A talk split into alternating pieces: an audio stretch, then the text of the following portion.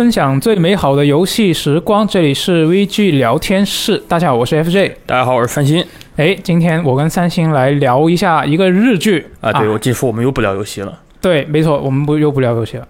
就上次不是你跟阿罗聊了那个洛基吗？对，这一次我们来聊日剧啊。这个日剧呢，其实就也不是非常新啊，它是刚刚结束的那一个季度里面完结的一个剧。对，它的评分啊，可以说是豆瓣上应该是属于就是上一季的第一、第二，因为它和短剧开始这两个剧基本上就是霸占了那类那个时间段的日剧的评分最高点。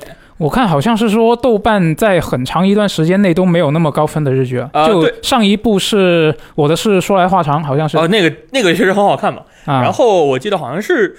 就是好像是板垣瑞二还是谁，反正是他们那个剧的一个主创人员，直接在推特上发了说啊，我们这个剧在中国的豆瓣网站上评分非常非常高，就是当时吹了自己一种，吹自己开心啊。那这个剧叫什么名字啊？就叫做这个《大豆田与三位前夫》啊。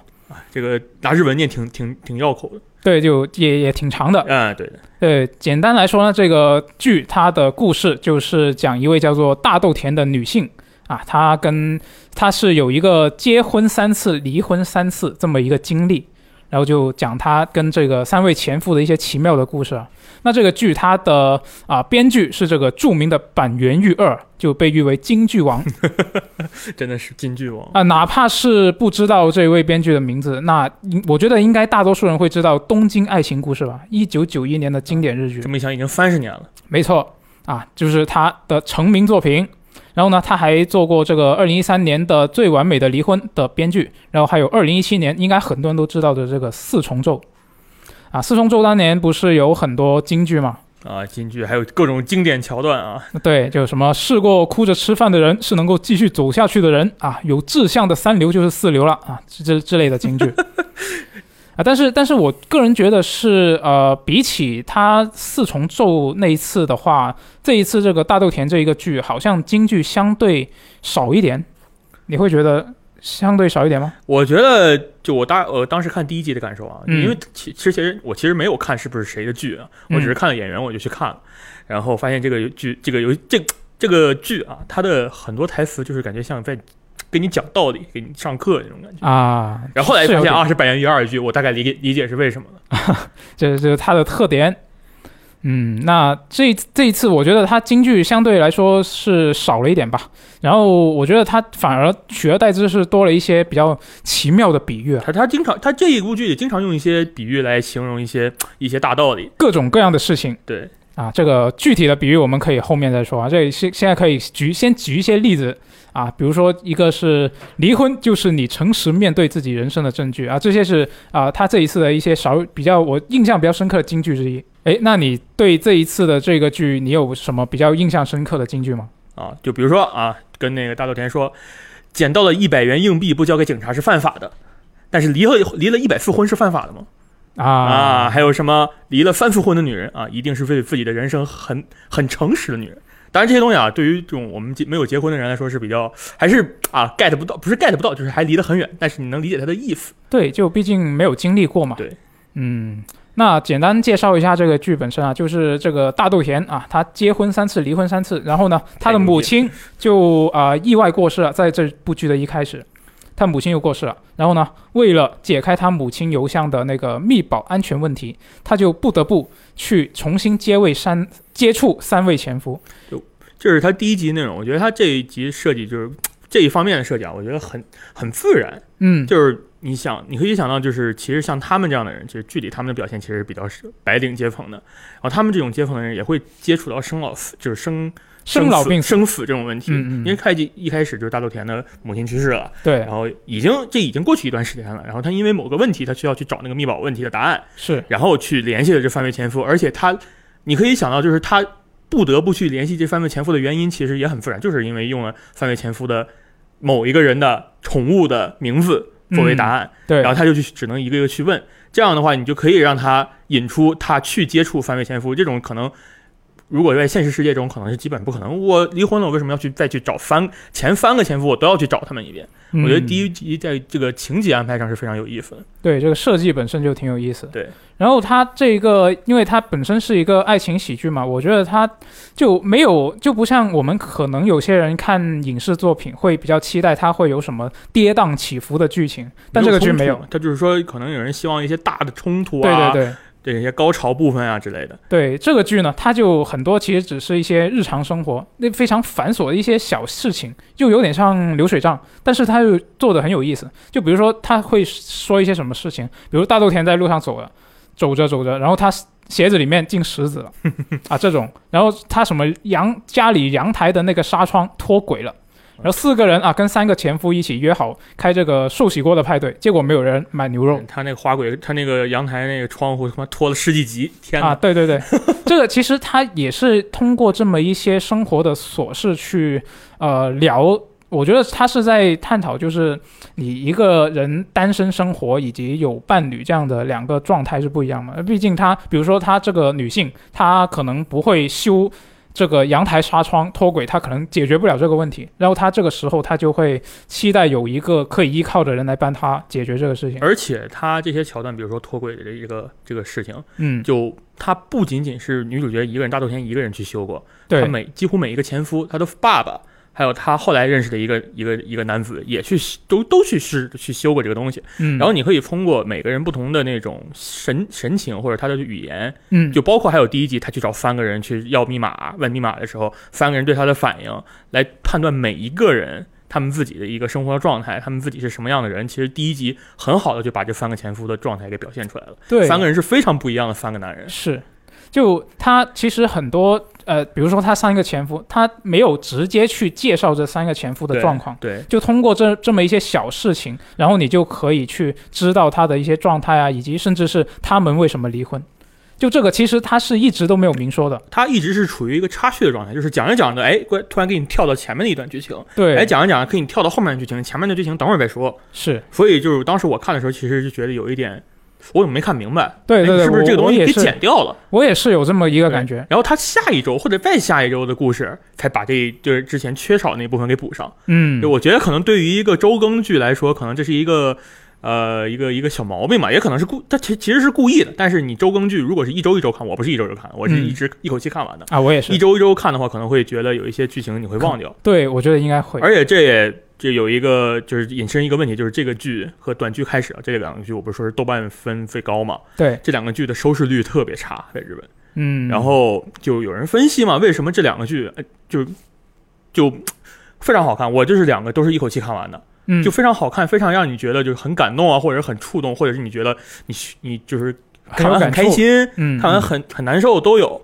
但是为什么他们的收视率不高，反而是一些比较就比如像龙樱，哎，它收视率很高，这个肯定是有一些加长原因的。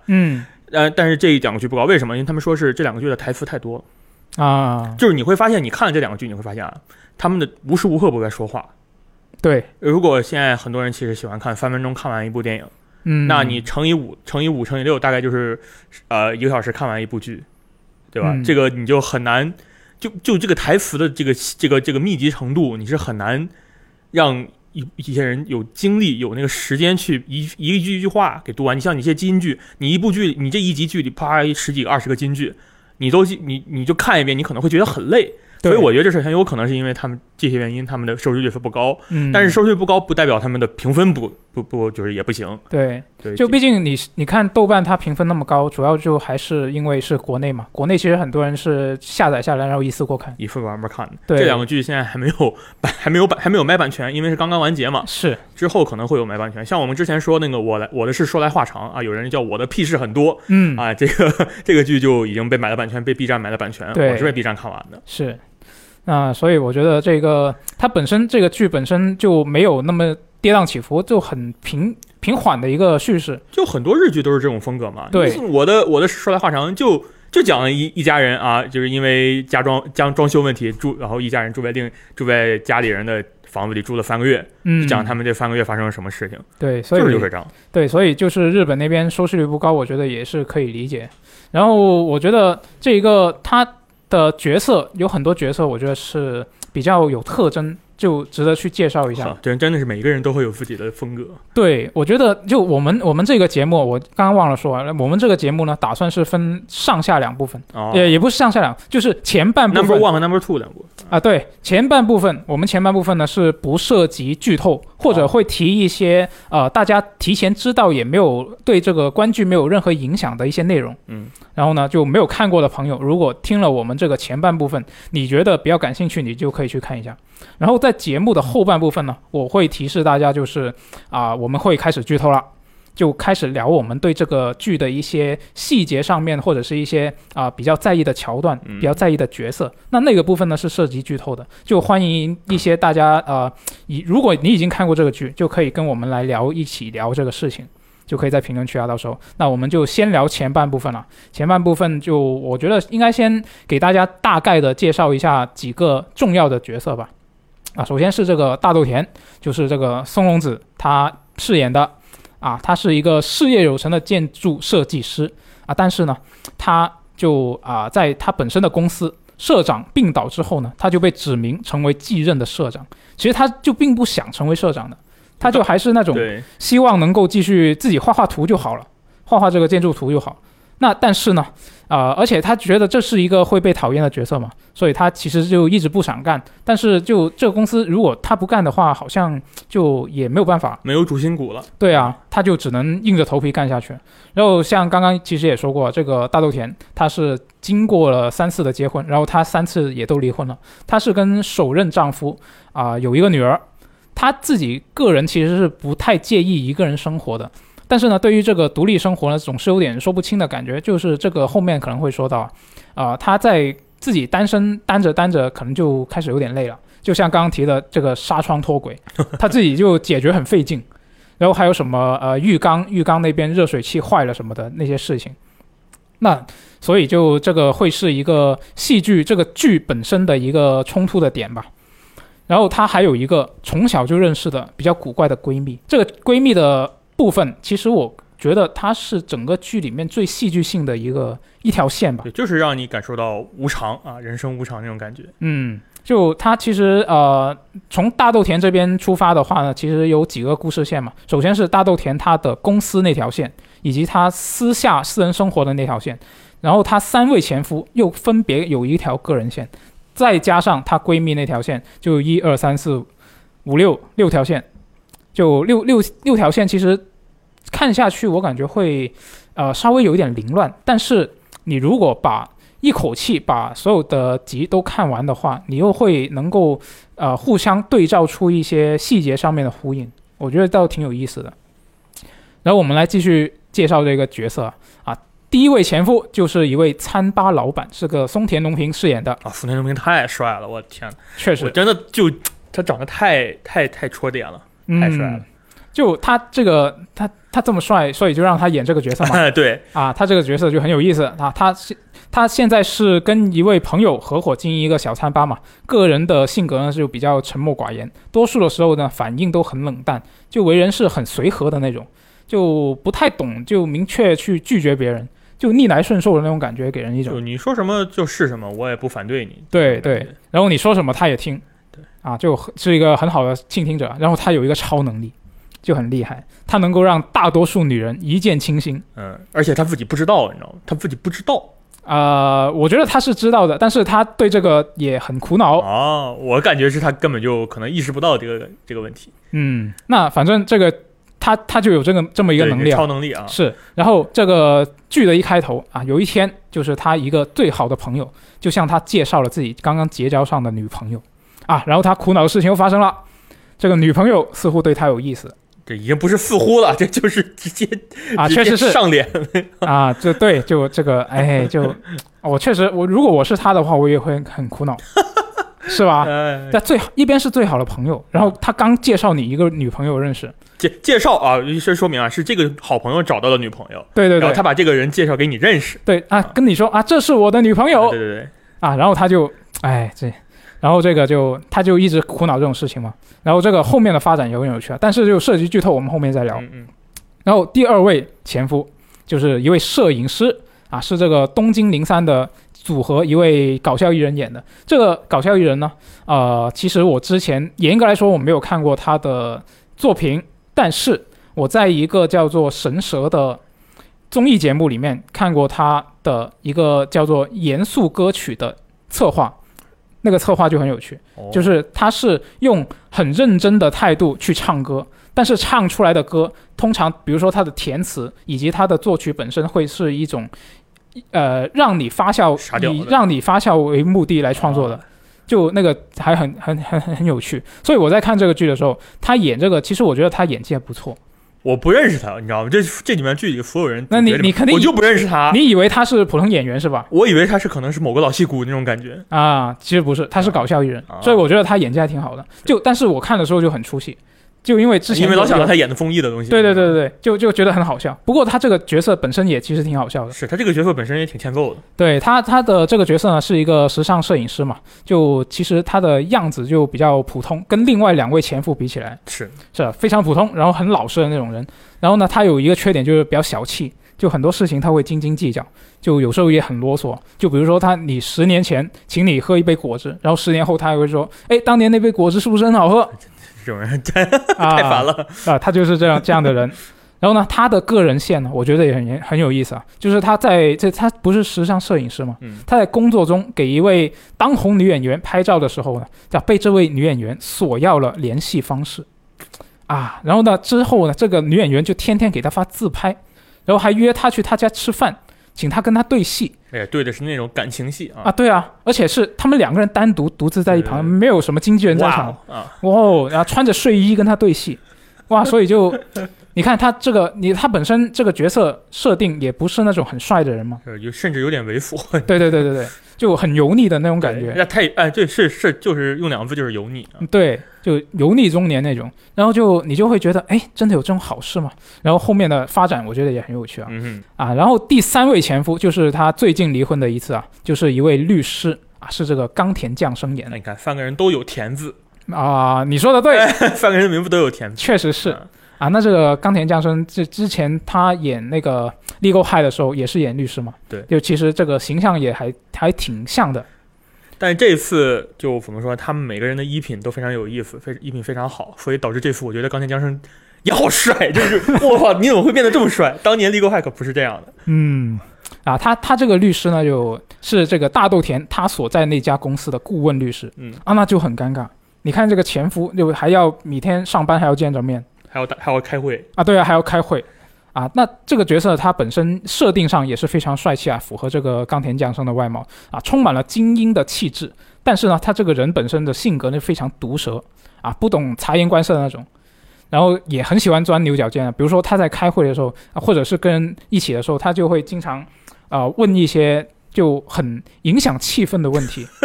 对啊，比如说你一个同事刚旅游回来，放年假旅游回来。然后给大家带了一些什么手信、礼物、伴手礼啊，然后他就会问你去旅游为什么要带伴手礼呢？你买伴手礼的时间，说不定就能多看一个一生难忘的景点啊！收伴手礼的人难道不内疚吗？啊，就会说这种事情啊！哎，啊，这种性格我觉得就也很欠打啊，确实是啊。不过我觉得如果身边有这么一个人的话，还挺有趣的啊。是，就不要过度介入我的生活就可以了。对。那这个角色呢，他你看他外表好像很精英的样子，但实际上呢，他这个人是比较笨拙，这个傻子，说白了，傻子啊，确实是，有点这种，就很死要面子。就剧里面其实也提到了，他司法考试他是落榜3次才考上的，然后内心是非常脆弱，也得在洗澡的时候不断自我激励，在一边洗澡一边看这个小熊猫的视频，然后说我是被棒的，好可爱，我是被棒的，然后撞到头说我不关系，我没关系，我不疼，然后别说哎呦好疼，哎呦我不疼。对，就用剧里另外一个角色对他的评价就是他非常毒舌嘛，所以他攻击力是有100的，但是他的防御力只有1，就非常脆弱的一个人啊。所以这三个角色我觉得很有趣啊。这个律师呢，他在一个公园里就遇到一名女性，是她自己的个人线的故事啊。然后呢，说要委托她起诉前公司非法解雇，但是后来呢，发现这个女的其实早就认识她了，只不过她没有注意到啊。这个也涉及剧透，我们后面再聊。然后这个4个人，对，确实是。那这4个人的关系我觉得就很有趣。它本身这个剧一开始的时候，大豆田跟3位前夫其实是很长一段时间没见面了，就是因为母亲那个事情他才不得不去找他们，就所以说他第一集很巧妙嘛，把这几个人引出来了。 对，然后他们重新去见面之后呢，他们的关系我觉得就非常，怎么说，我可以觉得有点不现实，就他们过于理想化了，对吗？对，就很和谐，就也又没有什么撕逼啊，没有什么很激烈的冲突。就这个可能是我们想的，可能过于就是也有可能，对，其实我们那种想法可能理想化，就是每个人一定要就是说嘛，离婚分手之类的，就可能是老死不相往来，但其实并不是这样的。确实，那毕竟我们也没经历过婚姻嘛。啊，是的，啊，是个好事啊。啊，那这四个人的关系，我觉得就比较有趣啊。我在看的时候就觉得他摄影师跟律师其实他都还喜欢着大豆田，然后呢，那个餐吧老板，因为他是比较沉默寡言的人嘛，就不太看得出来。然后他们四个人在一起的时候，就经常会看到一些我们刚刚提到的那些奇妙的比喻。我觉得是这个剧里面比较有趣的一个点吧。通常情况下，这些比喻是在摄影师跟律师斗嘴的时候出现的。对，他们两个人非爱互相吹牛逼，然后第一个前夫就是默默的看着他们发笑，对对对，然后大豆田在旁边说：“你们不要再吵了。”对，大豆田就你们都离开我的家。当他们在鸟叫。对，他们在鸟叫啊！他们在吵。这个比喻真的很有意思，我跟你，他真的是在当鸟叫。对，就那个声音就直接替换成鸟叫了啊！我说一下刚刚提到的那些奇妙比喻啊，就有一些例子，我觉得还挺有趣的。就比如说这个律师，他跟这个摄影师，就是一个是第二任前夫，一个是第三任前夫嘛。律师他就说对这个摄影师说：“请你认清事实啊，他选择了跟你离婚，然后跟我结婚。”请你认清这个事实。然后摄影师就说：“他最后不是也跟你离婚了吗？前天的臭鸡蛋跟昨天的臭鸡蛋一样，都是臭鸡蛋。可能前天更臭一点。啊，那确实有可能啊。啊，就类似这么一些比喻。然后还有一个就是他用坐火车从哪站下来比喻这个前夫跟前前夫的关系。这个摄影师他说：“前前夫跟前夫有那么大区别吗？”律师说：“就好像上海坐火车去北京，你在济南下车，我在石家庄下车啊。从石家庄可以走路去北京，但是济南可没法走路去北京，太远了，是吧？”啊，对。然后摄影师有吐槽：“你石家庄也没法走路去北京，好吗？”啊，这个他原话肯定不是用石家庄北京啊。对 对， 对， 对， 对，方便国内的听众理解。啊、对， 对， 对，我替换了一下。就这个，他们其实整个剧里面就没有什么，像刚刚说了，没有什么跌宕起伏的剧情嘛。就通常都是这种很平淡的日常，很多都是在不是斗嘴，就是在心平气和的说一些金句，就每个人像进行情感交流。但是这个情感交流其实你有时候因为他金句就是有一些交织的金句过多嘛，你会觉得他们两个人说的可能没有在一个频道，就有这种感觉。确实是啊，但是我觉得他那些金句也好啊，比喻也好，我自己是觉得看的时候还是会引发一些思考吧。是。就虽然说我也没有经历过婚姻这个事情，但还是会有一些毕竟也有一定年纪了啊，就也会有一些相关的思考嘛。然后另外这个剧有一个比较值得一提的点，太牛逼了，就是它的片尾曲。它片尾曲的质感一出来，就发现它这个剧的格调马上就上去了。对，这个其实在四重奏的时候就已经是这样了。是，就你那个片尾曲的 MV 就特别酷。是，它一直这个风格，然后这一次更是这样。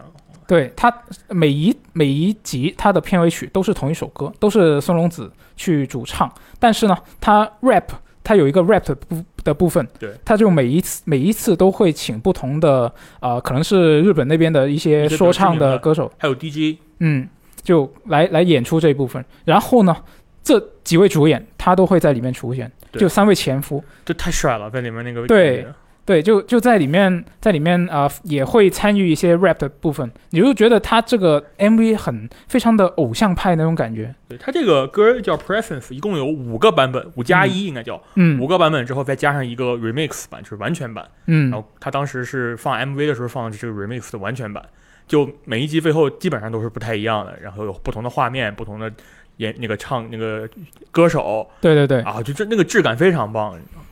确实。那我觉得这个哪怕你对这个剧啊兴趣不大，我觉得也可以去专门找这个 MV 看一下，也挺酷的。那接下来我们就要开始聊剧透的部分了。对，如果刚刚有朋友是听了我们前面的部分就开始对这个剧感兴趣的，那你可以选择在把这个剧看完再来听我们这个后半部分。我们后半部分呢，会聊一些我们个人对一些剧里面具体的桥段或者是具体的角色有一些比较在意的地方，我们会具体的聊一下。那首先第一个就是刚刚提到的，我们说这个大豆田不是有个比较古怪的闺蜜嘛？那这个闺蜜是，我觉得她这一条线是比其他人的线都要更加的戏剧性。是，就其他的很日常，但这个很突然。对，就我先介绍一下这个闺蜜她的基本情况嘛。首先是这个闺蜜她是跟大豆田是从小就认识的，就青梅竹马那种感觉，然后她也把这个大豆田是当做家人的，就她在剧里面是说这个大豆田是她的父母也是姐妹。然后呢，她现在是一个无业游民，就其实平常没有工作，然后她以前其实是就职过的，但是因为不习惯这个职场很快就辞职了。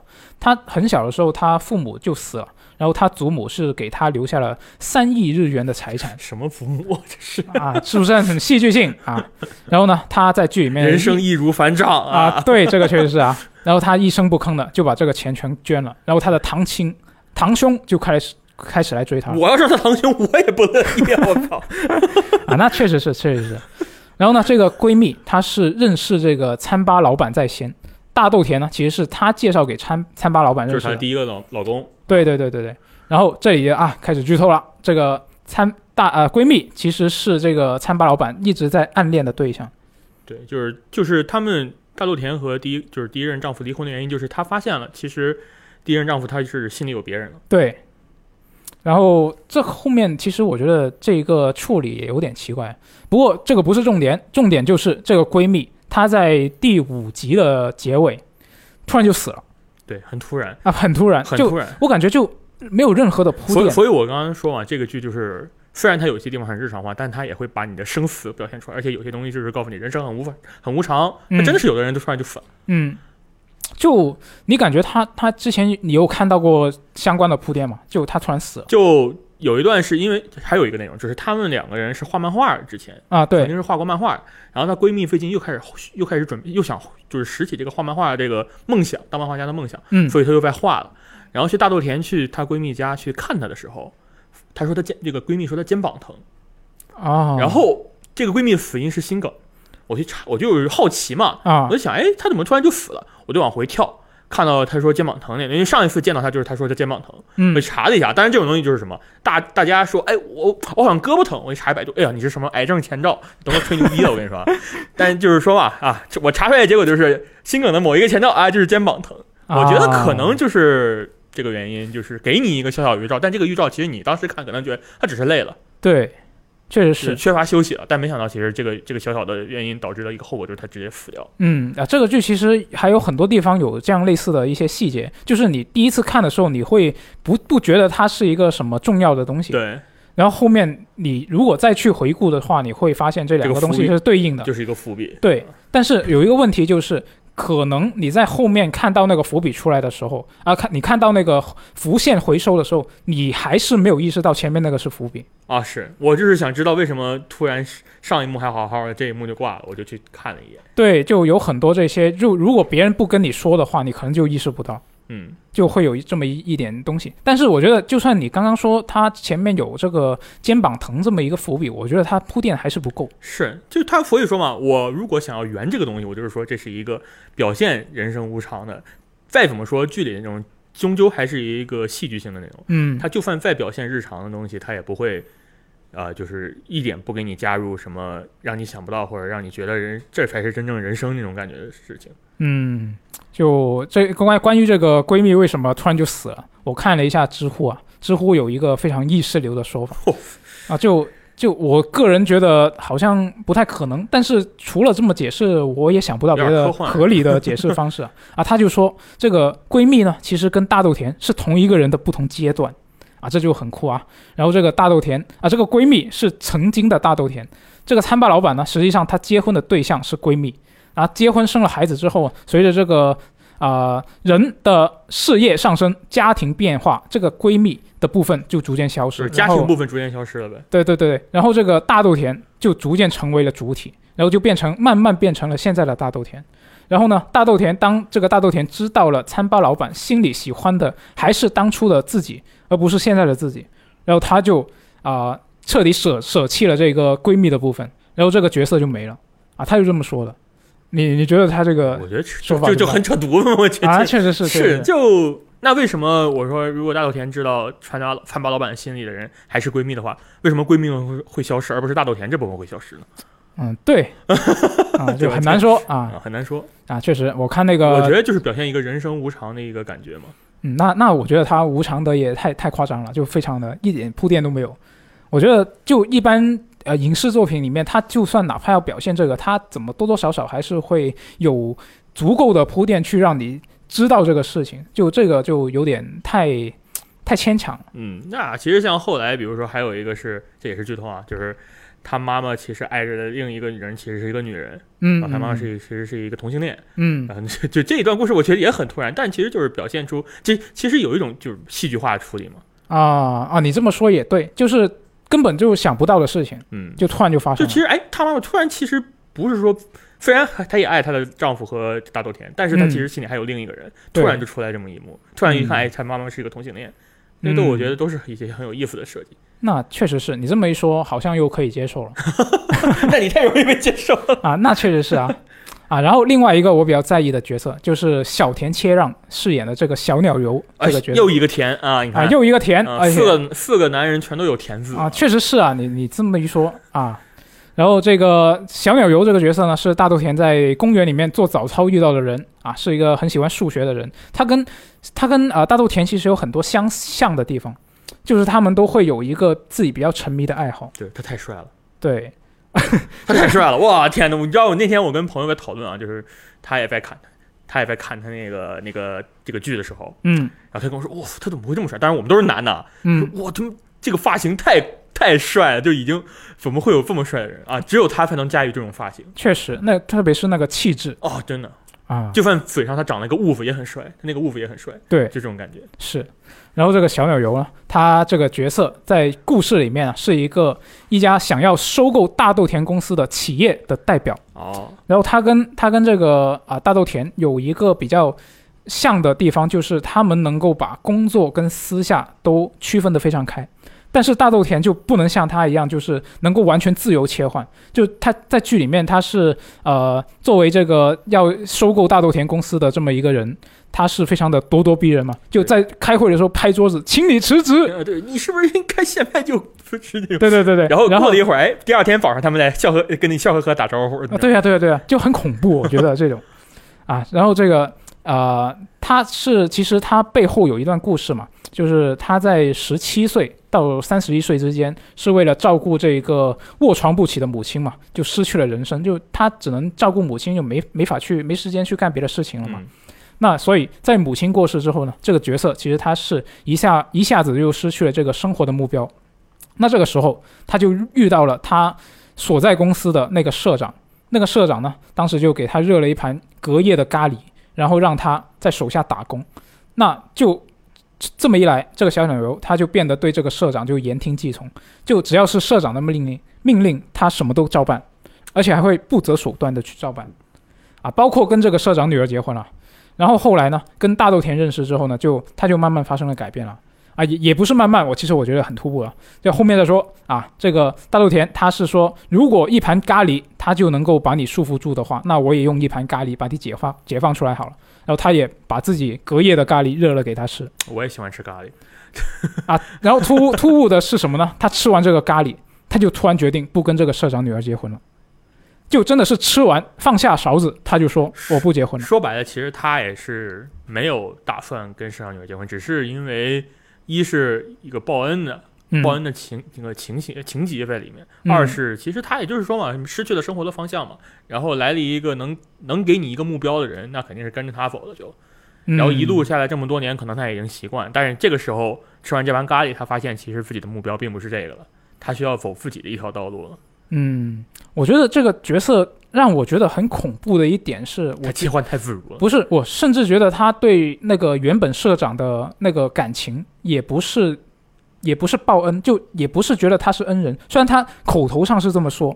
因为你看他后面剧情的部分，就是他当他喜欢上大豆田之后，这个小鸟游他其实是已经完全舍弃了这个社长，他后来不是说要辞职去马来西亚加入朋友的公司嘛，然后他跟大豆田求婚，然后大豆田当时听了他求婚之后他是有顾虑的。首先一方面他是自己公司这边可能还对抛不开，可能还需要他，然后另外一方面就可能是他 私下的一些事情嘛。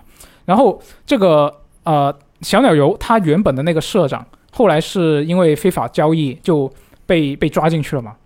然后当时我还看到他是这个小鸟游他是一个非常开心的状态，他知道这件事情之后他是一个很开心的状态，没有人可以束缚我。对啊，因为这个束缚自己的人就不在了，这样大豆田就可以，因为他这个社长不在的话，他收购大豆田公司的那个事情可能也会搁置，那大豆田就不用担心公司了，就可以放心跟他去马来西亚，然后他非常开心。那我觉得如果你原本是把那个社长当作是一个恩人的话，会表现出这样吗？我觉得很难想象，就是相当于一种男性觉醒，你知道吗？就是意识觉醒。这就所以这个就这些情节让我觉得这个人非常可怕，也包括之前我们提到的，他能够在这个私下跟工作上面的两个状态自由的切换，而且是反差很大的那种切换，就这个角色让我觉得很恐怖啊。那最后我们来聊一下我们自己对这个剧的评价，或者是一些我们自己对这个剧看完之后的一些个人感悟。三星，你觉得这个剧怎么样？我觉得第一就是关于，因为我们没有结过婚嘛，对，关于他这个剧的表现的形式，其实我觉得我非常向往大豆田一个人生活这种状态。就虽然说会遇到一些生活上的麻烦，但是我觉得对于我来说，可能这些麻烦是可以忽略的。就像我对这个剧另一个评价就是，它有些东西过于理想化，就像大豆田有时候他这些顾虑，对于我来说其实是没有必要的。就是我觉得他的顾虑对我来说，可能是一个我还攀不上的生活。就比如说他们剧里某个人说，这个今天这个想去吃这个牛角那个什么面包，或者想吃这个没有了，或者是因为某些问题什么这个不太开心了。但其实你要知道，他们每个人的职业都是。一个大豆田是社长，然后第一任丈夫是小资法式餐厅的合资老板，对，主厨啊。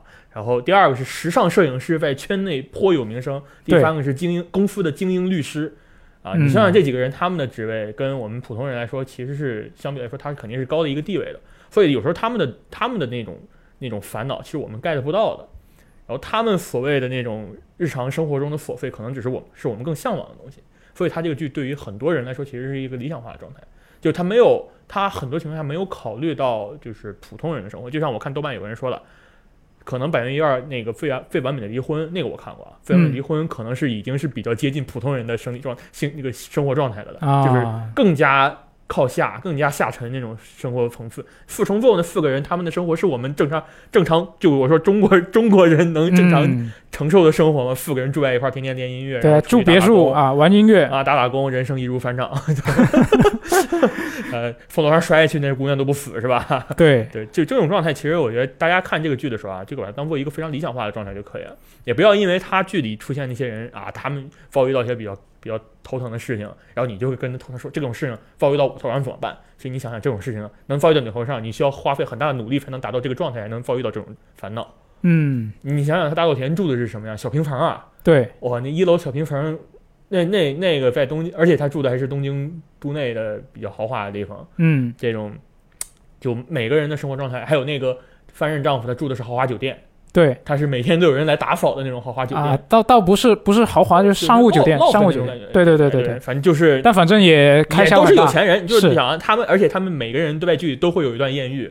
对对吧？你是这个事情其实是非常理想化，虽然他讲的是生活中的琐事，你会觉得他是生活中的琐事，但他基础是建立在他们每个人都是一种有非常好的生活，非常好的教育，非常好的层次，非常好的地位上来建立起来这个故事。对，所以我就感觉到这种一种差距，你知道吗？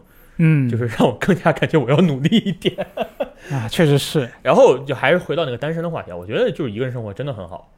就我会非常希望处于一个很少有人能打扰到我在日常生活，倒不是工作工作肯定要跟人接触。日常生活的话，我可以希望能保持一些距离。就像大豆田其实并不想跟三位前夫有太多的接触，但是这个没有办法，这个剧就是这个冲突就在这儿，他动不动就是翻越前夫来到他家里一顿吵架，一顿打闹，嬉戏打闹，然后他女儿看着翻个像傻子一样，用西兰花打架啊，对，用西兰花打架，对，差不多这个意思。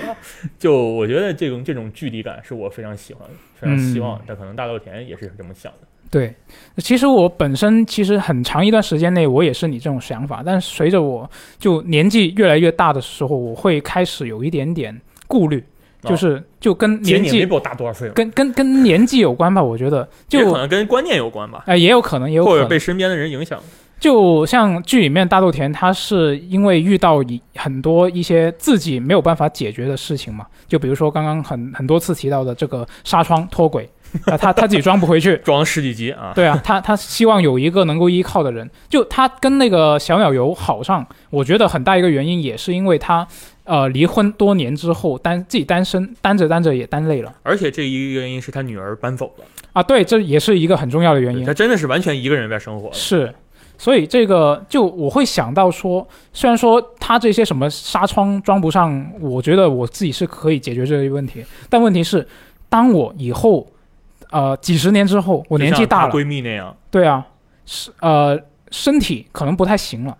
那我还是一个人的话，那确实这个也是会有点担忧。这个也是我家里人啊，就听我说，我觉得一个人挺好的什么的。我每当我说这些论调的时候，他们就会说：“哎，等你年纪大了，你就知道。”对对，都是这样的啊。对，但确实我觉得也是有一定道理吧。对，就我会开始觉得，就这个。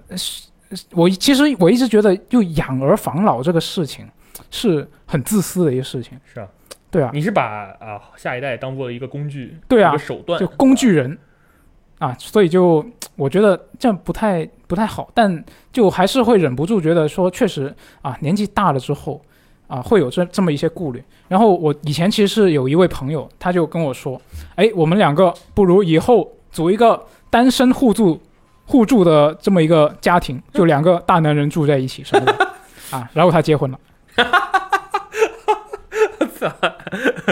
真不是人呢，对啊，没错啊，所以我觉得这期电台给他听一听啊，是啊，要给他听。就我觉得这个单身固然是一个选择吧，但确实就单身有单身的好，然后有个人陪伴也有一个人陪伴的好吧，啊，这个事情可能要考虑的事情还挺多了。我觉得啊，就再说最后一句啊，就是。如果你要真想看一些就是跟你自己本身有关的东西，就是说像我说大豆田这个可能层次已经很高了，他每个人跟我们大部分人的其实不太一样。你看那个短剧开始的，你就能感觉到他们其实也是一帮 loser。嗯，就是短剧开始那帮人就是一帮大概10年也没有什么好好工作，就去搞短剧，就相当于国内像那种情景小品这种感觉。对对对对，他们几个人搞了10年也没有起色，最后就讲他们这个他们。解散前的几个月都发生了一些什么事情，嗯，就你会看的会感觉更有生活上的一种相近感。嗯，我刚开始看，对，还有我的是说来话长，那个我大概是每隔一段时间就会重新看一遍啊，这么厉害吗？对，我觉得很好看，就很有意思。他也是那种非常下沉的生活，就是平日生活了。这个是非常向上的那种平日生活，这两个是不一样的嘛。所以我觉得我的是说来话长，大家也可以看一看。嗯，确实。哎，那聊到这里，其实我觉得这个剧就聊得差不多了，就我们也聊了一些自己的感悟嘛，还有一些自己在意的桥段。没想到我们聊这个还能聊这么多啊！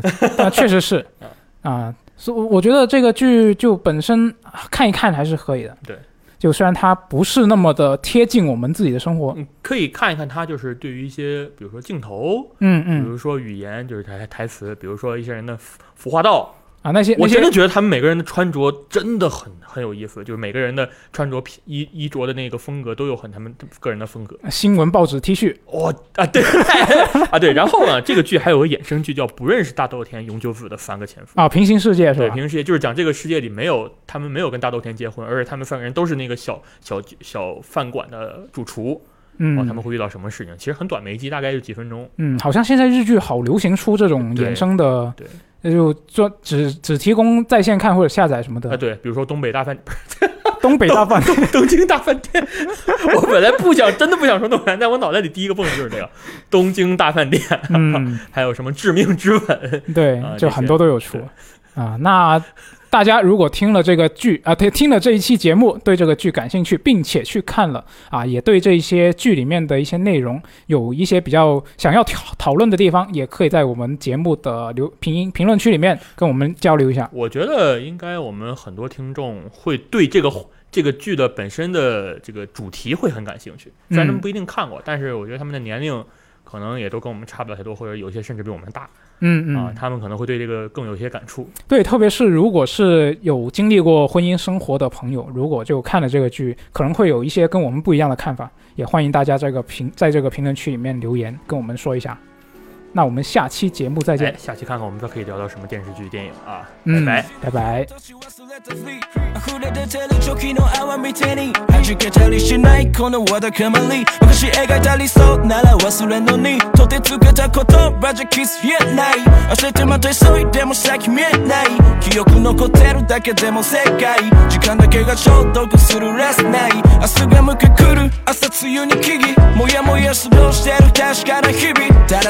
それだって分からない道こもる上にそいそい一人で歩き的を得られてひどいこと言われてるこんな日でも嘘で満たそうとしても結局一人ぼっちゃをなられる時に立ち止まったとしても自分の来た道は振り返らない隠した気持ちは新しい